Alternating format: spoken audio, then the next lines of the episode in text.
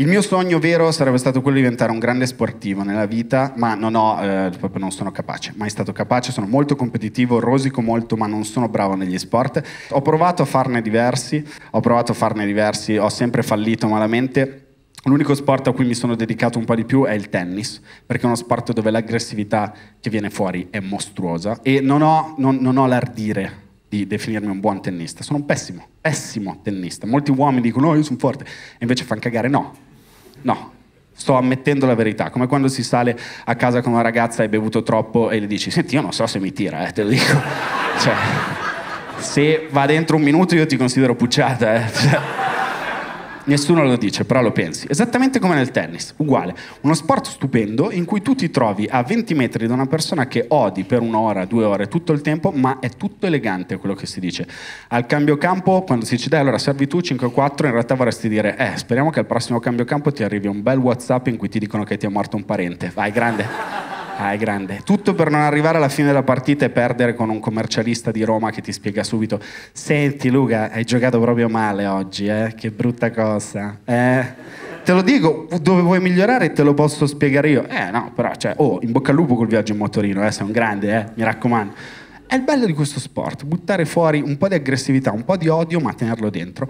Ma ho smesso di giocare a tennis perché un po' di tempo fa, al mio circolo, sono stato convocato per giocare con un signore. Mi hanno detto, guarda, c'è uno molto bravo e vorrebbe giocare, vorrebbe giocare con uno. Se ti va, io sono andato, pensavamo di essere convocato in Coppa Davis, sono arrivato al circo e dicevo, figa, chi è? Chi è il minchietta che adesso gli spacco il culo?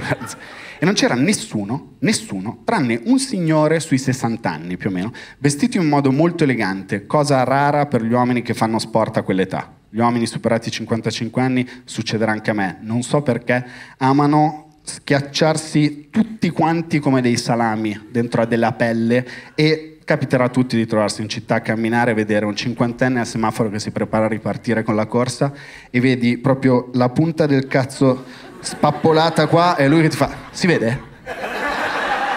ti piace? Eh? guarda qua, guarda come è schiacciato per bene e no, lui era vestito in modo molto elegante un uomo stupendo siamo entrati in campo e dietro di noi c'erano due uomini enormi che si sono messi dietro la rete a guardarci per tutta l'ora. Ho perso 6-0-6-1, sono andato dal tipo del circo e ho detto, scusa ma, ma chi cazzo è questo qua? È forte questo signore? Fa, eh ma se lui è forte sì, lui il tennis gli ha salvato la vita, mi ha detto no, gioca a sé, ma non sai chi è? Faccio no, non ho idea di chi sia, non, non lo so.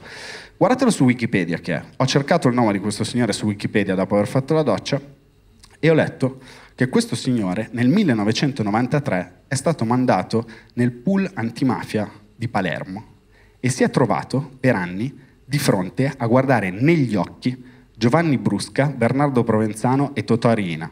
E poi nel 2023 in campo Luca Ravenna.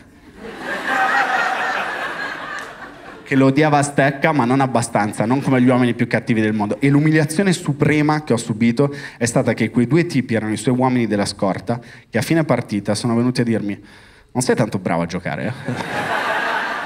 detto, no, beh, dai, Poi mi hanno guardato meglio e ho detto: Ma tu sei il fallito di LOL. bruttissimo, sì, sì, bruttissimo. E mi succede abbastanza spesso questa cosa.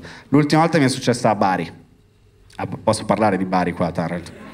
Bu addirittura. Ah, beh, sì, c'è il rapporto di... cioè c'è cattiveria un po'.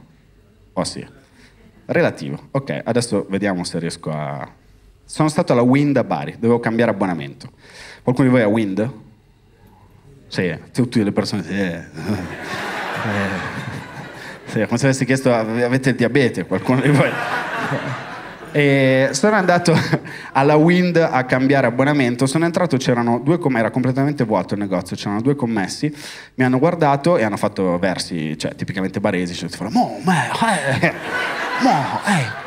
Sono andato davanti a loro e eh, hanno visto che abbonamento avevo e hanno detto, ma tu hai un giga gratuito al mese e 150 giga per una semestra che non usi. Mo, ma si proprio trimone, eh. Sidou Youn